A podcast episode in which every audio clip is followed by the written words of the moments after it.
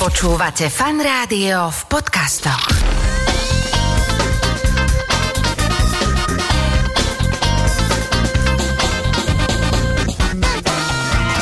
Nedeľná talk show. Začína sa nedelná talk show. V tejto chvíli už vítam tu v štúdiu nášho dnešného hostia. Ako som už spomínal, všetky tie veci pred menami, to znamená od eh, básnika, spisovateľa, textára a tak ďalej a tak ďalej, pedagóga Daniel Hevier, vítajte. Zdravím Šarkan, pozdravujem aj poslucháčov a teším sa na náš rozhovor. Ja sa veľmi teším, že sa nám podarilo takto do, do tej našej udice chytiť takúto veľkú rybu a zároveň taký pretlak, ako keby takých otázok až súkromných mám na vás. Budem sa to snažiť nejakým spôsobom uh, zaobaliť do, do takých všeobecných, ale začnem s tým, že keď som si vás tak nejak googlil, lebo ja som vás tak považoval za ortodoxného bratislavčana, takže to je pravda, vy ste sa tu narodili, ale vy ste vraj vyrastali v Prievidzi. Áno, ja som taký bratislavčan iba podľa miesta narodenia. Potom ako dneska neboli byty, tak sa naši presťahovali do Prievidze. A teraz e, som tu už teda desiatky rokov, ale hovorím, že som Petržalčan, pretože Petržalka raz bude samostatná republika a samostatná monarchia a budeme tam mať závory a budeme dávať vstupné víza. Ale my, Devinčania, my si spravíme vlastný mostík a budeme dávať Petržalčanom také čestné tiež víza, že keby ste chceli cez nás Áno, výjsť. Aké boli teda tie časy, tie detské v tej prievidzi, že, uh, lebo vy sa vážne uh, dlhé roky venujete, okrem iného k tomu prídeme, že deťom, že aké ste vy mali také, že to detstvo bolo také, že ste si ho fakt, že užívali a spätne, keď sa pozriete, tak hovoríte, že dobre to bolo? Áno, to vždy tak dospeli si spätne hovoríme, že aké to bolo dobré. E, hoci tam boli také okamihy všelijakých strachov, frustrácie a takej naštvatosti. A ja si pamätám, že nielen ja, ale všetky deti čo najskôr chcú byť dospelé a čo najskôr odísť z toho detstva. To je pravda. A potom si to len tak dodatočne pastelkujeme. Ale ja som vyrastal na banickom sídlisku, proste my sme celý deň boli vonku, nás mamky o 11. večer e, sa otvárali okná. Jano domov, Dano domov a Teta, proste... nechajte ho ešte. Áno. Až sme tam ostali poslední dvaja a to boli tie najkrajšie rozhovory. Vyrastal som pri rieke, na stromoch, v pivniciach, na ihriskách ale aj na dedine, lebo zase som chodil aj babke. Ale potom som chodil aj do Veľkej Bratislavy, tu som mal detka, tetku a bratancov, takže, takže som zažil ešte Škovrančú ulicu, keď bola, keď tam bol taký veľký park a rozhlas ešte nebol ani v plánoch, hmm. takže bolo to naozaj úžasné. Potom som začal chodiť do tej Bratislavy ešte zo strednej školy čoraz častejšie po redakciách, po kaviarniach a tak som sa už dostával do tohto prostredia. No a keď som išiel na vysokú školu, tak som tu už vlastne mal všetko pripravené, celé to prostredie, kamarátov, kolegov, mm. ochrancov, učiteľov a tak som vlastne mm, taký, taký naozaj, že Prievidžan, Bratislavčan a Petržalčan. A teda, keď sa bavíme o tej škole, že na ktorú ste prišli sem študovať, Celkom to je také nebežné, že človek ide študovať estetiku a slovenčinu, lebo taký chlap poriadny v tom čase študoval nejakú strojnickú školu a keď by bolo veľmi zle, tak chemickú alebo nejakú stavbárinu. Uh, bolo tu zo pár právnikov, ktorých sme na ruke spočítali, ale väčšinou toto bolo tak. Že, a teda keď sa ešte darilo a uh, obidvaja rodičia boli lekári a teda tak ešte, ešte medicínu ste mohli študovať, ale že estetiku, čo vám tak, že... Tak pre mňa nebola iná možnosť. Ja som odjak živa, no, od nejakých 8-9 rokov vedel, že chce mi nejaký umelec, tvorivec, kreatívec, vtedy sa to ešte nehovorilo tak, ale už som tvoril. Takže ja som mal takúto ideálnu kombináciu slovenčinu, slovenský jazyk, literatúru a estetiku. Tam bolo divadlo, film, e, výtvarné umenie, architektúra, všetko, čo som sa vlastne ani nemusel pripravovať na skúšky, lebo som to mal nažité, načítané, napozerané, napočúvané a takže to pre mňa bola rekreácia 5 rokov. Poďme postupne, že čo bolo prvé? Vy ste písali poéziu a prózu a ten zvyšok sa nejako akože pribalil? A práve, že to bolo tak súbežne, že ja som najprv kreslil karikatúry. Čiže chcel som byť, som posielal do časopisu Roháč, ktorý je tu nedaleko, bola budova nedaleko Leškovej. kde bol Tomáš Janovic a Fedor Vico a Plocháňová, tak som im tam nosil karikatúry, moje kreslené vtipy ma posielali, že nauč sa najprv kresliť. Potom som hral v kapele, a hrávam dodnes, pre mňa je hudba taká živá, naozaj, že podstatná. No a potom s tým išlo aj divadlo, aj recitovanie, aj písanie a povedal by som, že to písanie prišlo až na konci, lebo to je taká, ja som taký akože taký chcem byť videný a počutý, že exhibicionista. Ja potrebujem mať kontakt a Publikum. rád vystupujem pred ľuďmi ako naživo, či už spievam, alebo, alebo hram divadlo, alebo recitujem, alebo rozprávam príbehy. No a toto písanie, to je taká intimná záležitosť, tam vás nikto nepočuje, nedostanete žiadnu odozvu, ani potlesk, ani piskot, len sa môžete domnievať, že niekto možno niekde to niečo prečítal. Takže e, išlo to ruka v ruke a to mi je aj takou výhodou, lebo keď som vyprázdnený z písania, tak idem si zahrať nejaké skladby svoje alebo pesničky. Keď mám robiť nejakú výstavu, a nedarí sa mi, tak zase idem napísať nejaký text táberový a tak, tak to tak striedam a nikdy sa vlastne tak neunavím. A teraz, keď ste povedali aj o tých textoch, lebo to sú také zvláštne disciplíny pre mňa, že dve veľmi také zvláštne veci, že texty piesni a detské knihy. Lebo to je tak samostatný a tak iný žáner a taký, že ako keby, že na to človek musí byť nejakým spôsobom, lebo písať pre deti, tak to si môžem povedať, že ja tak napíšem deťom knižku, lenže uh, jedna, dve knihy a uh, aby nezapadli prachom a aby to tie deti brali, tak vy musíte ako keby byť v totálnom kontakte s tými deťmi. No a potom šup a tuto oproti tomu Pavol Habera, jasné, najväčšie hity, najväčšie texty, IMT Smile, Jana Kiršner, uh, alebo ten duet uh, s Karlom Gotom. Kopec textov takých tých, čo si ľudia pospevujú ako hymny, ste napísal, že ako ste sa k takýmto bočákom dostal? Ja som v kontakte s deťmi, ale to hlavné dieťa je vo mne. Ja si pamätám práve o sebe a zo seba nielen to, že aké to bolo úžasné, keď sme sa naháňali po pivniciach a proste robili všelijaké, učili sme sa tam fajčiť a takéto veci, ale pamätám si aj také strachy, že dlhé hodiny som sa pozeral do zrkadla na seba a hovorím si, že kto to je, ako to, že som to ja. A dobre som sa narodil, čo ak ma naši eh, adoptovali, a čo ak som nevlastný, a, a aké to mám obočie, a aký nos, však eh, tak a toto si deti podľa mňa riešia tieto, tieto otázky, len my dospeli o tom nevieme, lebo deti nám mudro o tom nehovoria. Samozrejme, my sme nehovorili rodičom tie najpodstatnejšie veci. Povedali sme to kamarátom alebo niekomu inému, ale rodičia boli tí poslední, čo o nás vedeli všetko. Hm. A to si ja držím v sebe. Samozrejme, ja som od 20 rokov chodil po školách, robil besedy, som prebrazdil celé Slovensko, aj Čechy, vlastne mám ten kontakt s deťmi, aj s rodičmi a mám, mám ho neustále, mám aj vlastné deti, dnes už dospelé vnúčata ešte nemám, ale to nie je také podstatné. Ale ja som začal písať pre deti až ako posledné. Ja som najprv písal pre dospelých tie pesničky, maloval som a tak ďalej.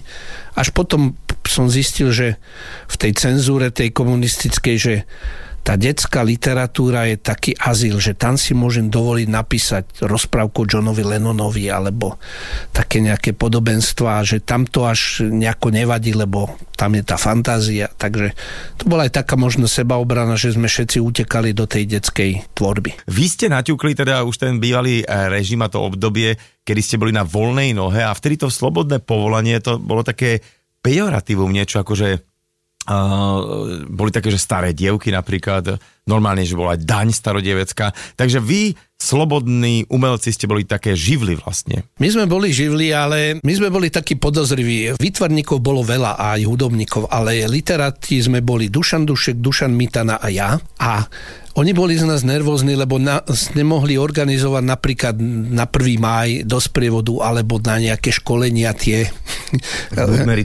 marxisticko-leninské, takže my sme boli takí naozaj, že podozrievaví, ale keďže som vedel preukázať príjem, tak jednoducho ma tolerovali, mal som to v občianskom, slobodné povolanie, takže keď ma kontrolovali policajti, tak normálne nebol som proti štátny živel.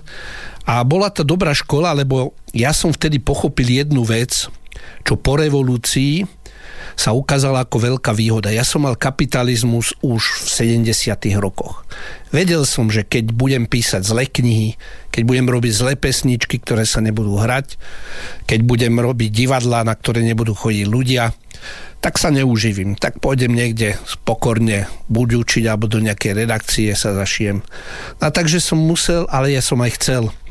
Proste som písal, tvoril, posielal, zaplavoval redakcie televízie, rozhlasy svojimi príspevkami a tak som sa uživil, uživil som svoju rodinu. A vtedy som pochopil, vtedy sa to ešte tak nevolalo, že môjim sponzorom nie je ani grant, ani nejaký mecenár, že môjim sponzorom je môj čitateľ, divák, posluchač. Mm-hmm. A tým detským knihám hovorili ste, že tam ste si našli taký ten ázel, kde ste sa mohli presne dostať aj k takým e, témam a poslať to deťom.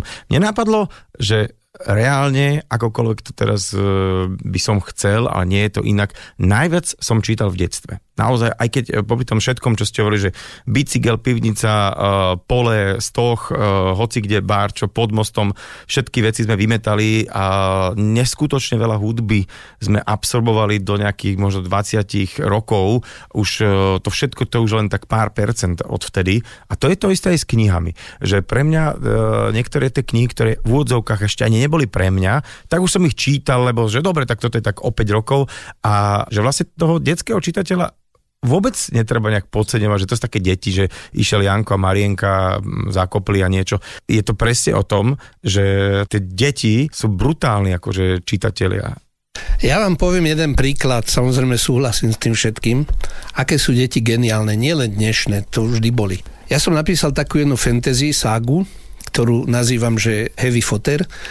A tak ja mám rád všetké kódy, šifry. Každá kapitola sa začína jedným písmenkom a tie písmena vytvárajú jednu vetu. Ale samozrejme ja to tam nepíšem. A tie deti mi písali, že oni tú vetu rozluštili to je jedna vec, že oni si pospájali e, písmena... Bez, bez toho, aby ste dali vôbec niekde... Indíciu, oni si to našli. A potom sú tam dve postavy, Kirkesor a Engard. A jeden chalán, neviem, či mal 12 rokov, mi napísal alebo napísal na našu stránku, že všimli ste si, že keď poskladáte Kirkesor a Engard, že vám vyjde slovo Søren Kierkegaard dánsky existenciálny filozof, ktorého nepoznajú ani dospelí a jedno decko obyčajné, čiže geniálne, na to prišlo. Uh-huh. Ale bol to tam zámer, že Jasné. tak si tam vodkali, že no. niekto tam je a no. že no. niekto si s tým takto... Že... Niekto si to nájde. Wow, a to je to čarodecké mysle, že sa vedie na to pozerať takými rôznymi hravými spôsobmi a nachádzať si tam všelijaké významy.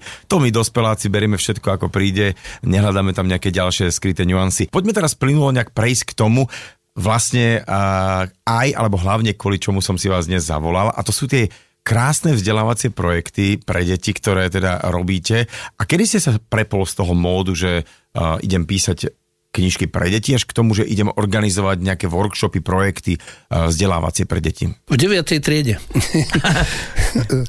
boli sme deviataci už páni na škole, samozrejme, už e, sme boli jednou nohou na tých stredných školách a ja som nosil do triedy také tie knihy, ktoré som čítal, Mítanu a Petra Gregora a Ivana Štrbku a Býtnikov a takéto knihy, o ktorých sme sa neučili samozrejme na hodinách slovenčiny. A keď moji spolužiaci videli, že Dano tam niečo číta pod lavicou, celé hodiny som čítal pod lavicou, tak sa začali tak, že čo to čítaš? A ja som potom s nimi naozaj absolvoval pol roka súčasnej slovenskej a svetovej literatúry. A to bolo taká moja prvé pedagogické, také partizanské pôsobenie, pretože my sme sa nedávno stretli dvaja fotrovia, pupkaty, plešaty a Jaro mi hovorí, že Dano, ty si ma naučil čítať poéziu. A tam som niečo e, zachytil samozrejme len tak intuitívne, že ja by som chcel niečo odovzdať, to moje nadšenie, že však toto je úžasná kniha, že aby to aj niekto iný e, cítil. Potom som e, takto vlastne mal kontakt s takými náhodnými žiakmi, ale jeden dôležitý moment bol, keď som išiel na vojenčinu po vysokej škole, kde som rok učil Rómov, proste negramotní, absolútne nevedeli písať, čítať nič a ja som ich rok učil matematiku, slovenčinu a tak ďalej. No a potom som už dostával rôzne také akoby mm, svojich klientov, mimoriadne nadané deti, alebo autistov, alebo dospelých, seniorov, firmy, kreatívne písanie. A tak som vlastne mm, začal zužitkovať tieto moje skúsenosti a najmä tú predstavu, ako by mala vyzerať škola. Tým deťom, že vy sa vlastne, už ste to naťukli, že také, e, taká škola alebo taký, takéto tvorivé kreatívne písanie, vy e, robíte také aj online kurzy, ale máte aj taký projekt na jednej bratislavskej škole, na jednom gymnáziu, ktorý tam prídeme. Kedy ste to tak začali, že uh, OK, tak uh, je nová doba, mal by som sa na to pozrieť inak, že možno aj elektronicky. A prvá časť otázky. A druhá taká zásadná, že keď teda máte navnímané tie deti od tých 70 rokov, v čom sú tí deti rovnaké a v čom sú iné? Či sa to dá takto povedať? Fú, to je zase na, na dlhé rozprávanie. Ja som nikdy nestratil ten kontakt, ja som naozaj chodil 40 rokov po školách od mm. Záhoria až po východ a niekedy to boli také dvojtyžňové turné. Som proste zakotvil dva týždne na východe a každý deň jednu, dve školy som navštívil. Ale potom, keď e, nastala pandémia, tak som využil tu možnosť, že školy sa prihlasovali online, čiže ja som už teraz nemusel cestovať, ale z domu zase to malo výhodu, deti videli, ako žijem, ukazoval som im tam fotky z detstva a tak ďalej, takže malo to zase tento dobrý efekt. No ale e, ja som vlastne chcel, aby som odovzdal niečo nielen deťom, ale aj učiteľom, takže ja vyučujem v úvodzovkách, vyučujem aj učiteľov. Ako ja mám predstavu o tom, že by mohli učiť, alebo mi napíšu, že ja si neviem poradiť s číslovkami, alebo s nejakými slovnými druhmi, alebo s pádmi tak hľadám nejaké techniky, metodiky, ako im pomôcť a, a samozrejme chodil som aj na gymnázium, kde, kde som učil fakt, takto fyzicky a fakticky. A teraz už to väčšinou robím online, ale práve som dneska ohlasil na Facebooku, že zakladám triedu Daniela Heviera, ktorú otvoríme 1. júna. To bude taká virtuálna trieda, kde môžu byť deti od 6 do 16 rokov. Mm-hmm. Dokonca tam môžu byť aj rodičia alebo starí rodičia. To bude taký experiment, že taká vlastne škola, trieda a chcem s tými deťmi ďalej pracovať. Všetko dávam do úvodzoviek. Aj učiť dávam do úvodzoviek, aj pracovať, pretože sa najmä akoby hráme alebo zažívame. Ja som v jednom vašom rozhovore započul vetu e, niečo, že deti sú šikovné, báš geniálne a našou úlohou je e, v podstate nepokaziť im to.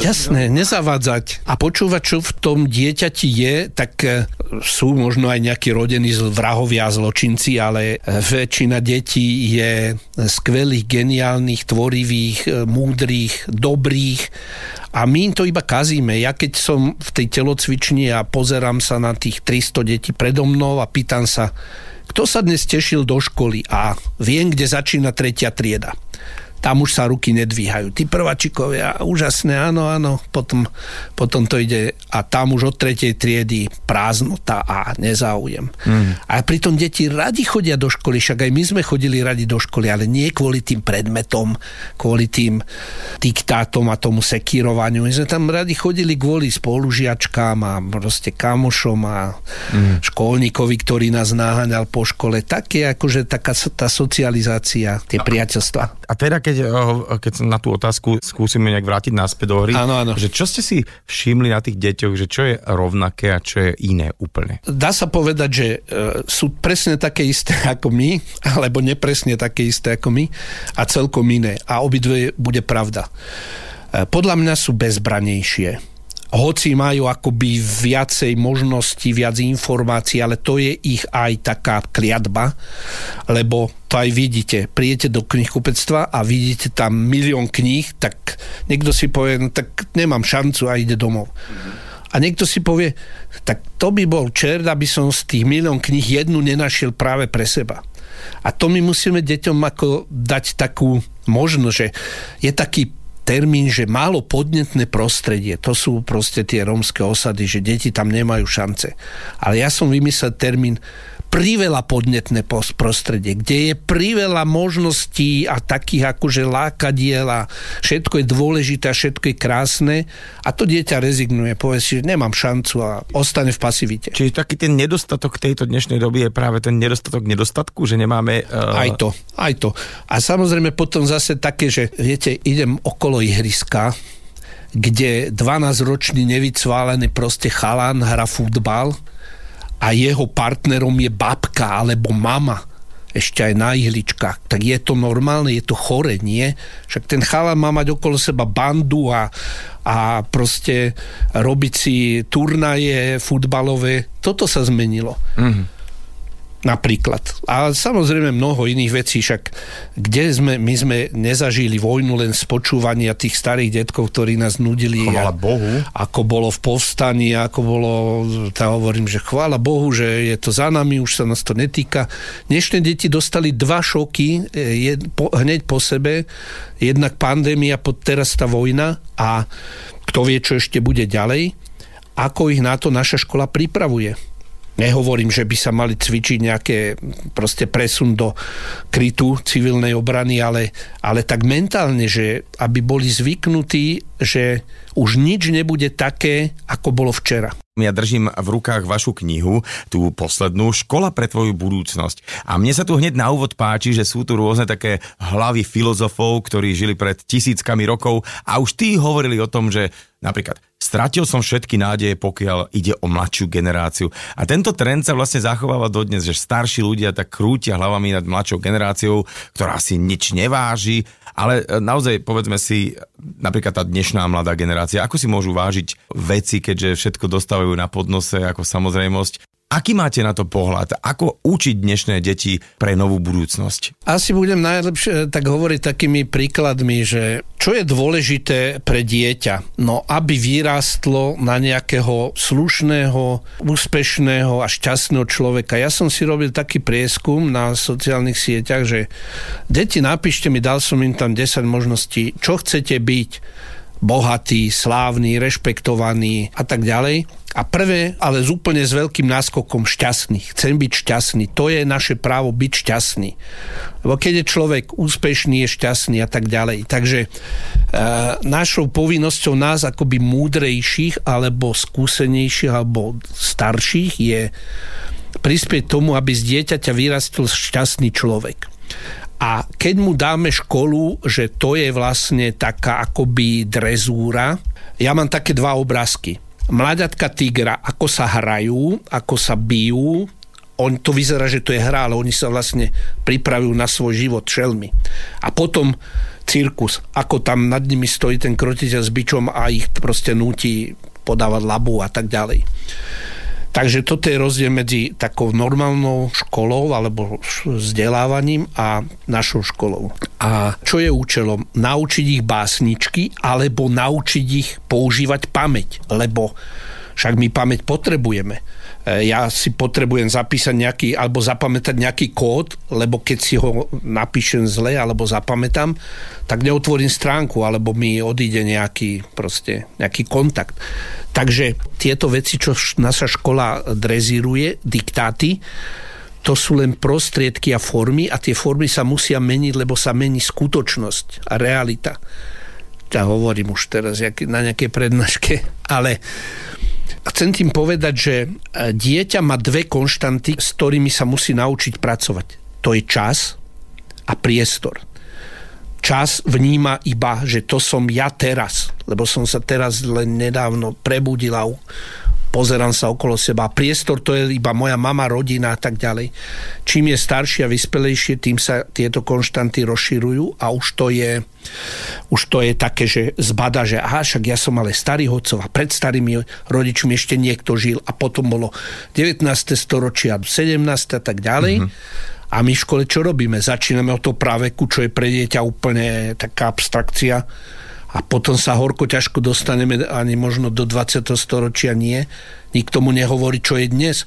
Prečo je vojna na Ukrajine? Teraz vlastne majú taký trenážer, lebo to vidia na, vlastnej, na vlastných očiach, že ako vznikajú vojny. A keď im ukážeme, pozrite, toto je dnešná vojna, ale taký istý model bol 45. taký istý model bol, 18. storočia tak ďalej, mm-hmm. takže sa dostane k tomu pochopeniu. A to je účel, nie aby vedelo vymenovať nejaké letopočty na jednu hodinu, potom ich aj tak zabudne, mm. ale aby si uvedomilo napríklad fenomén času. Takisto je to s priestorom. Čiže naučiť ich teda vnímať súvislosti skôr. Je to naozaj veľmi zvláštne, že my, keď sme teda sa učili v školách, tak bola len kniha, že nebol internet, neboli dostupné informácie, nebolo ich, eh, alebo bolo ich toľko isto, akorát neboli tak, že môžem si... Nebolo ich toľko isto. Niekde v kaviarni niekto povedal, že počuj, mal by si si prečítať túto knihu. Mm. A ja som teraz dva týždne lovil, kto to je, až cez nejakú medziknižničnú službu s Londýnami prišla tá kniha. Dneska si to vyťukam a mám informáciu za 5 sekúnd. Má to aj výhody, aj samozrejme je v tom aj nejaké nebezpečie. Uh, mne sa páči, že o tej novej knihe, o ktorej sa rozprávame, ste povedali, že to je kniha, pri ktorej si deti možno ani nevšimnú, že sa učia. A vôbec ako zaujať deti pri toľkých informáciách, ktoré sa na nás všade valia, lebo školský systém ruku na srdce je stále nastavený tak, že ráno prídu deti do školy, tam preberú novú látku, po obede majú z toho strašne veľa úloh, vlastne až do večera to musia riešiť niekedy veľakrát s rodičmi. No a potom na druhý deň z toho dostávajú známky. A to si pamätám, že ešte začias, kedy ja som chodil teda pred mnohými desiatkami rokov do školy, že teda už to sa mi nevidelo, že to je správne. Zase miesto takého teoretizovania prednáškového by som povedal nejaký svoj príklad, že ja som dostal zadanie, že povedzme, nauč študentov, to boli už stredoškoláci na tom gymnáziu, o Gilgamešovi. Tak som rozmýšľal, tak ako začnem tú hodinu. Dal som si e, masku Batmana a vbehol som do triedy e, ako Batman a sám trošku sme sa zasmiali a tak som si to dal a hovorím, že e, poznáte nejakých takýchto podobných superheroes, ako, ako je Batman, tak samozrejme začali hneď ako písať, kresliť, hovoriť a hovorím, že a viete, kto je predchodca? To je taký krstný otec, taký prvý superhrdina? No Gilgameš a Enkidu to boli vlastne prví takíto a na nich vyrastali tieto komiksové postavičky. Čiže vždy začnem tou aktualizáciou. Sagan vyhral preteky, prídem do triedy, hovorím, decka, poznáte tohto chlapa? Áno, Sagan. Potom im ukážem druhú fotku, ktorú som si našiel, kde je podobný človek, podobne ešte aj vyzerá, ešte aj ten Kukuč má taký ten výzor ako Sagan. A viete, kto je toto? Nie to je Martin Kukučín. Čo by ste povedali, že títo dva ľudia majú spoločné? V čom sa líšia? A už začneme a zrazu decka majú hodinu o realizme, o Kukučinovi, ale vychádzam vždy z toho, čo ich zaujíma. Lebo my by sme mali vychádzať z toho detského prostredia, z toho detského e, priestoru a času, sledovať, aké trendy majú, čo počúvajú, ako sa obliekajú a od toho odvodzovať tú minulosť, lebo to je prirodzený život. E, dieťa žije v prítomnosti, až neskôr sa dozvedá o nejakej minulosti a potom, keď ho to zaujíme, tak to príjme. A ale ešte jedna vec si poviem, alebo im hovorím, že nemôžete obsiahnuť všetko, aj keby ste chceli aj keby ste boli géniovi a môžete obsiahnuť istú kapacitu. A vašou úlohou je zistiť, na čo ste tu, čo potrebujete, čím chcete a kým chcete byť.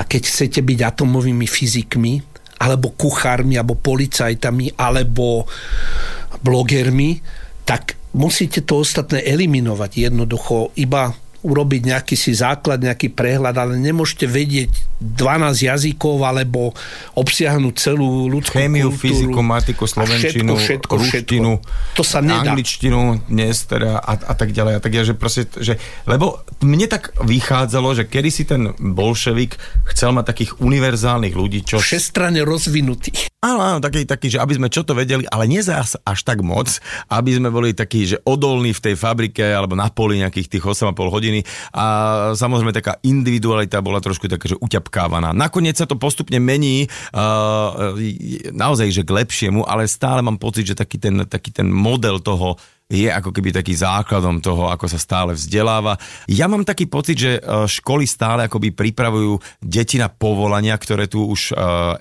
sú, ktoré poznáme, ale hovorí sa, že za takých možno 10, 15, 20 rokov už drvivá väčšina povolaní bude taká, ktoré dnes ešte ani neexistujú. Že, či nie je lepšie deti skôr pripravovať nie na povolania, ale na budúcnosť? Áno, a dokonca tí trendologovia ešte tvrdia, že nielen, že budú iné povolania, ktoré si vôbec nevieme predstaviť, ale bude mať človek súbežne nie za život, to je už aj dneska, ale súbežne bude mať niekoľko profesí, niekoľko aktivít, ktoré bude vykonávať. Takže za jeden deň vykoná pokojne dve, tri rôzne a niekedy aj odporujúce si činnosti. A preto sa my musíme pýtať, no keď my nevieme, čo bude zajtra, doslova zajtra, tak ako máme učiť deti a čomu? A potom si musíme definovať nejaké univerzálne e, znalosti, zručnosti, napríklad zvedavosť, alebo triedenie informácií, alebo... Či kritické myslenie možno narábanie s časom, uh-huh. alebo narábanie s financiami, alebo neschematické myslenie. To znamená, že vidieť nejaké nové cesty alebo nejaké nové možnosti, tam, kde ich treba iný nevidí a vtedy vlastne, keď tie univerzálne vlastnosti podchytíme, lebo tvorivosť bude vždy potrebná, kooperatívnosť bude vždy potrebná. Či budeme mať čipy v tele, alebo budeme niekde letieť na Mars, tak vždy to bude potrebné. Alebo nejaká empatia. Takže to sú tie veci, ktoré by sme mali učiť. Podľa mňa je neudržateľný systém predmetov, nehovoriac o hodinách, sme v najlepšom, decka sú už úplne nažhavené, chytené a vtedy, zazvoní. vtedy nám zazvoní a ide fyzika. A oni, to, oni teraz musia všetko ako v hlave prehodiť a teraz znova naštartovať. Tak keby vám motor zhasol na rušnej kryžovatke a proste zmetkujete tam. Čiže celá škola je, je v podstate model, ktorý je neudržateľný, aj keď vo svojej dobe tej Marie Terezie mala svoj význam, lebo potrebovala dostať proste to obyvateľstvo do miest a do priemyslu, aby vedeli čítať, písať, to sa splnilo. Ale teraz my potrebujeme úplne iné zručnosti a úplne iné schopnosti a techniky a znalosti ako pred 200 rokmi. No a to sa spoločne učíme. Učíme sa to my učitelia, my rodičia, my žiaci a tak. No a uh, ja teda v ruke držím tú vašu školu pre tvoju budúcnosť, nauč sa učiť sa pre seba. A je to niečo, musím povedať, že je presne komiksovo urobené, že ja som za deň a pol bol v polke, čo teda naozaj som sa rehotal a vykrikovali sme si po sebe doma niektoré také myšlienočky, že je to teda opäť ako keby ďalšia vaša kniha, taká vzdelávacia. Pre koho to je kniha? Pre, pre decka, pre rodičov, pre učiteľov? Aká je taká ideálna skladba tých čitateľov? Táto kniha je primárne pre deti, najmä pre také, ktoré už vedia trošku čítať aj dlhšie texty. Samozrejme je tam aj taká vrstevna to, že keď niečomu nerozumie, alebo ho to nebaví, alebo sa ho to netýka, tak to preskočí a ide ďalej. Môže to čítať preskakované. Je tam jeden taký môj akože e, fórik, že E, rieši tam také úlohy, také svoje úlohy, ktoré si sám známkuje. Potom je k tomu taký manuál, taký zošitok, do ktorého e, si dáva e, tie poznámky alebo výsledky. Je tam taká odlepovacia abeceda, ktorú keď si po každej úlohe nalepí jedno písmeno, tak mu to vytvorí jedno meno, ktoré potom ďalej bude s ním sa stretávať. To je taká fiktívna postava moja. No ale už mi písali aj rodičia a učitelia, že používajú to aj oni, alebo že to, že to je aj pre nich zaujímavé. Takže je to taká knižka, taká, ktorá by mohla byť taká rodinná, že že si to môže prečítať vlastne od toho 6-ročného až po 60-ročnú starú mamu, treba sa. A je to teda taká kniha, ktorú máte tak pod pazuškou pripravenú, keď, e, dajme tomu, robíte tie online kurzy pre deti? Skôr naopak, do tejto knihy som dal všetko, čo používam a čo som uh-huh. používal, čiže je to akoby nie teória nejaká, hoci je tam aj veľa načítaného z odbornej literatúry, ale je to taký naozaj extrakt, ktorý som za 10 ročia nazbieral, tie skúsenosti a teraz som to dal teda podľa tých okruhov do tejto jednej knihy. Čiže je to papierová interaktívna kniha, by som ju tak nazval. Áno, áno. Ale stále fičí ten váš projekt Radostná škola, že popri tom všetkom, lebo viem, že to je v Bratislave na nejakom gymnáziu, kde vy teda ako keby také tieto svoje postoje aj e, prezentujete. Ako vás tam vpustili tí učitelia do takejto školy, že, že ste zaklopal, že ja tu chcem niečo robiť, alebo o vás vedeli a sú, je to, to tá osvietené prostredie, ktoré si povedal, že vpustíme sem aj nejaký nový luft. Začalo to tak, že som si uvedomil, že nie je v mojich silách chodiť fyzicky a robiť nejaké otvorené hodiny pre učiteľov a že treba začať aj od učiteľov, samozrejme, lebo darmo budeme robiť reformy, keď ten učiteľ to nepríjme alebo to bude sabotovať. No a tak som si povedal, že budem mať eh, takú iniciatívu, kde budem sám vzdelávať učiteľov dospelých, E, naozaj začalo to, že som zaklopal na gymnázium, povedal som, chcem tu u vás učiť, chcem si to vyskúšať, aby som vedel, čo to je postaviť sa pred žiakov a byť úspešný alebo neúspešný. Ale potom som zhromaždil okolo seba učiteľov z celého Slovenska, dokonca aj zo zahraničia a teraz sa vlastne stretávame či už nejakými webinármi alebo prednáškami alebo takými aktivitami v online ale samozrejme, že stále je to dôležitý ten osobný kontakt, lebo aj online priestor poskytuje také možnosti, ktoré, ktoré sa ukážu ako výhodné a dá, dá sa to využiť. A teda vy nie ste vôbec nejakým ako keby, že kritikom toho online prostredia, respektíve toho, že jak sa hovorí, že no tie hry a počítače, teraz tam decka len sedia, len sa, nie, že, že hovoríte, že to je v poriadku. Je to v poriadku, pokiaľ to nie je kópia toho, že príde učiteľ do triedy a pred lavicami 45 minút rozpráva. Potom sa tá tá tabula vymení za, za monitor a je to to isté. Takže takto samozrejme nie. Mm-hmm. Ale ja napríklad aj keď som chodil do tried, tak uh, hovorím, že detská mobily na lavice a všetci, čo teraz nám ide zobrať? Nie, budete pracovať aj s mobilmi. Niečo si potrebujete zapísať alebo nahrať, alebo zistiť. Ja vám nebudem hovoriť, kedy sa narodil Štúr. Pozrite si to. Na čo si zaťažovať hlavu takýmito nepodstatnými vecami, či to bolo v 1800 takom a takom. Takže využívam určite technológie, sociálne siete, samozrejme v takej normálnej, zdravej miere, ale tie deti, dochádza u nich reštrukturalizáciu mozgu práve technológiami. Dieťa, ktoré sa narodila už v treťom týždni dostane do rúk nejaký smartfón, iPhone, tak ten, tomu to musí niečo robiť s mozgom. Aj pozitívne, aj negatívne. My musíme o tom vedieť a využiť to pre naše zámery, aby sme dieťa nepoškodili, lebo naozaj poznám deti, ktoré sú závislé, normálne narkomani týchto technológií, aby o tom vedeli o svojej závislosti, aby sa jej dokázali zbaviť a používať technológie naozaj iba na taký svoj osobný rozvoj. Vy ste spomínali, že keď sa objavíte v roli učiteľa pred žiakmi, tak im dovolíte používať aj telefón. Uh, teda nemáte nič proti tomu aj teda napriek tomu, že celý život robíte papierové knihy? Nie celkom. Ja napríklad e, chcem urobiť aj nejakú hru, nemám na to ešte partnera. E, dneska sa už celkom bežne používa Minecraft napríklad ako, ako prostriedok na vyučovanie či už matematiky alebo jazykov. Sú takéto programy, takže ja keby som našiel nejakého partnera, ktorý so mnou urobí nejakú aplikáciu, tak to privítam a, a pokojne urobím také akoby učebnice taký, v týchto nových technológiách. Nových Vy ste teraz, keď som sa pozrel ke, predsa len na takúto informáciu, že e, ročník a t- v podstate ste, by ste mali byť ten dôchodca. 55, áno. Áno, že teraz e, ťaháte takéto veci, že Minecraft, ako sa na tom dá učiť a tak ďalej a tak Jasné. ďalej. Keď sa potom nejaký minister všeličoho a nemožného, aktuálne myslím, že financie alebo čohokoľvek, tak vyjadruje tak pejoratívne, že starí ľudia 60, že v podstate vy ste pre mňa, no že mladší duchom ako mno, mnoho o, 20 30 v tom zmysle, že takto uvažovať uh, by sa práve malo o tom, ako vzdelávať tie deti, ako s nimi pracovať, pretože veľa ľudí teda v úvodzokách nemá čas, lebo sa musí venovať všetkým tým svojim aktivitám, všetkým tým. Ale to bolo, povedzme si rovno, netvárme sa, bolo to aj pri tých našich rodičoch, že aj tí boli radi, že majú od nás pokoj, len vtedy sme boli na tých pivniciach a tak. Teraz sú tí decka možno na tých počítačových hrách, ale skôr je to o tom, že ako ten čas tých detí, kedy sa môžu čomukoľvek naučiť, aby to bolo nejakým správnym spôsobom podchytené, že čo by sa tak mohli, alebo nejaké tie zručnosti, aké by sa mali učiť, aby to bolo správne.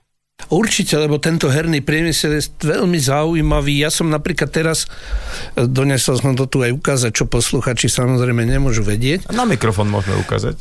A pri tejto knihe Škola pre tvoju budúcnosť som napísal ďalšiu knihu, ktorá sa volá, že Tajomstva literatúry. To je taká, ako moja predstava, ako by sa mohla vyučovať literatúra. Ale teraz robím knihu, ktorá je zatiaľ v stave iba ilustrácií a teda začínam ju písať, ktorá sa bude volať, že Popíkovia. A to sú osobnosti, ktoré deti nepoznajú, hoci s ich výtvormi sa stretávajú dennodenne. Napríklad mám tu to sú ľudia, ktorí sú im blízki, ktorí e, napríklad e, sú im bližší ako nejaké kráľovné z e, dynastie Tudorovcov, proste iba mená a nejaké dátumy. Napríklad človek, ktorý vymyslel puzzle. To by sme neverili. Bolo to v 18. storočí. Volal sa Spilsbury. E, Bol to takýto pán, kartograf, ktorý rozstrihal mapu a zrazu z toho vznikla tá, táto skladačka. Mám tu e, pána Bata, ktorý e, vymyslel smajlikov a dostal za to asi 74 dolárov, pretože sa dopredu vzdal autorských práv. Dneska by bol miliardár, ale on chcel proste... E, Vlastne on vymyslel emolikony, hej? Že ako, ako Áno, áno. také, to je sranda. pán Pejo, ktorý vymyslel uh, Šmolkov, alebo uh, český uh, tvorca Pexesa Zdenek Princ. To je tiež zaujímavé a to je tá história, ktorú tam ja píšem v tejto knihe, lebo eh, Pexeso sa volalo najprv Memory.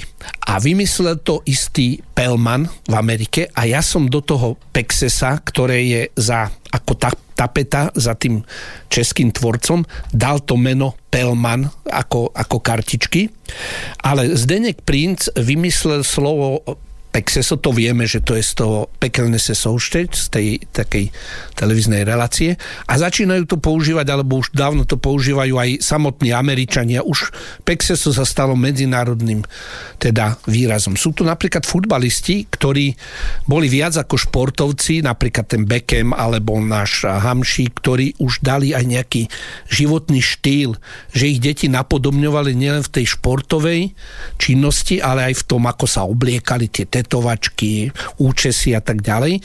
Čiže napríklad takáto kniha je pre mňa súčasťou dejepisu a dejepis by sa podľa mňa mal učiť od takýchto osobností. Nie od praveku a od stredoveku, ale začať dnes, dneškom a ísť potom do minulosti pomaličky.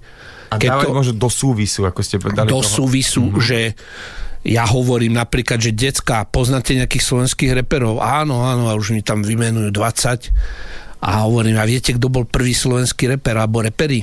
Štúrovci, lebo oni tú svoju poéziu primárne netvorili na čítanie, tiché čítanie, ale na deklamovanie. Preto je taká rytmická, stojí, stojí mohyla a už sa to proste ocípa a už je to taký dobový rep.